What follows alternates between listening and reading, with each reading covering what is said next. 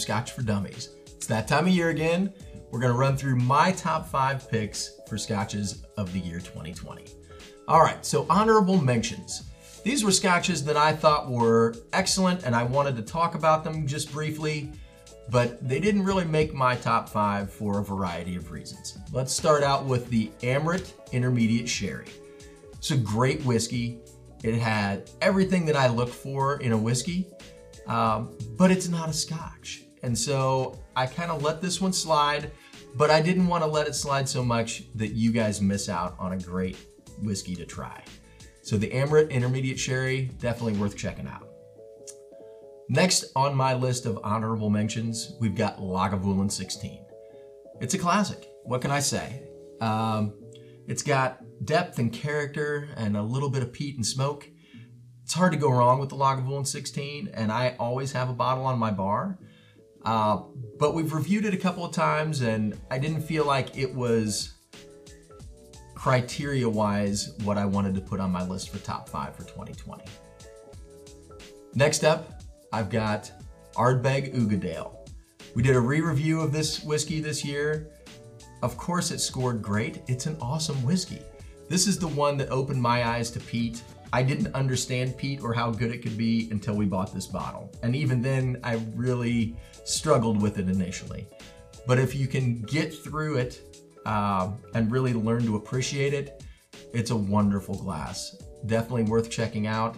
But we reviewed it a few times and I didn't feel like I could put it in the top five this year. My last honorable mention is going to the Balvenie 15 single cask, the sherry cask that we did.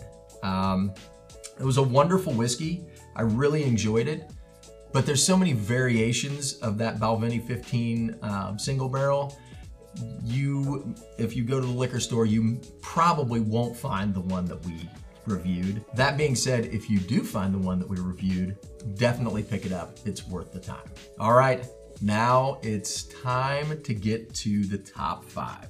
It's what everybody's been waiting for, right? Uh, it was an interesting year. We did a lot of re-reviews. Um, there were some that I thought could probably make the top five that I left out. There was a few that I was kind of surprised that I put in, but I put them in for reasons of my own. And since this is kind of all up to us, um, here we go with my top five picks. At number five, Loch Lomond 18. Uh, I scored this one a solid three. Uh, this is an $85 bottle.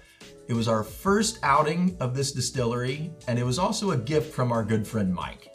Um, this particular distillery is very prolific. It has a lot of different lines, both grain and single malt that come out of it. I really enjoyed this one for the unique flavors that it offered. Um, things like pumpkin and hay mixed in with tapioca and vanilla. It was just a very unique scotch. Um, I, I thought it was just interesting and entertaining, and it didn't break the bank at $85. And I think that it's a good one that you guys should all check out. At number four, I have the Balvenie 12 year Sweet Toast of American Oak. A $75 bottle. I scored this one a 3.5. Um, I think that it's interesting when distilleries try to highlight certain aspects of their of their distillation and aging process that lets you kind of appreciate what that particular thing offers when they do it. And I thought that this one, with the way they did the caskings, really highlighted that oak and what it brings to the whiskey based off of, you know, the Balvenie spirits. Um, it had a super long finish, vanilla, brown sugar, a little bit of oak, but it was it was done in a good way. Nothing was overpowering. I think this is an excellent one to try and seek out. $75, 43% ABV, hard to go wrong with that one. All right, guys, at number three, this one we had heard a little bit about. There were some rumblings from some people that we trusted in the background uh, that we should seek out this bottle. The Glen Scotia Victoriana. 51.5% ABV, about 95 to $100. I scored this one a 3.5. Uh, it was big and bold, uh, sweet and oily and complex. It did need a little bit of water because it was 51.5 to kind of open up and give you everything that it had but it was one of those scotches that had that that old character to it. tobacco and old books with like a hint of smoke. And then there was sweet notes that kind of rounded everything out. Just a really wonderful scotch. All right, guys, it's time for the last two in my countdown. Number two, Glenmorangie, A Tale of Cake. Uh, I have to agree with Mark on this one. I think the name is a little weird, but I like the marketing that they did. I really like the box, but that's not why I like the whiskey. Um, you're talking a $100 limited edition, 46% ABV bottle. Uh, I gave this one a 3.5. It was a whiskey finished in Hungarian dessert wine casks to kind of give it some sweet cake influence. And it did that. I got pineapple upside down cake. With a little bit of water, I got vanilla cake. It, it's just fruity and fun and kind of unique, and it's pulling a lot of different flavors out. Um, it, it was just a really enjoyable glass. Sometimes when distilleries do stuff that's kind of a one-off and it seems like a marketing gimmick, that's kind of what it is. In this case, I think that they just wanted to do something fun. And it really is a fun glass. And for a hundred bucks, you know, it's it's not something that's gonna break your bank, and it's it's definitely worth checking out. It's time for the number one.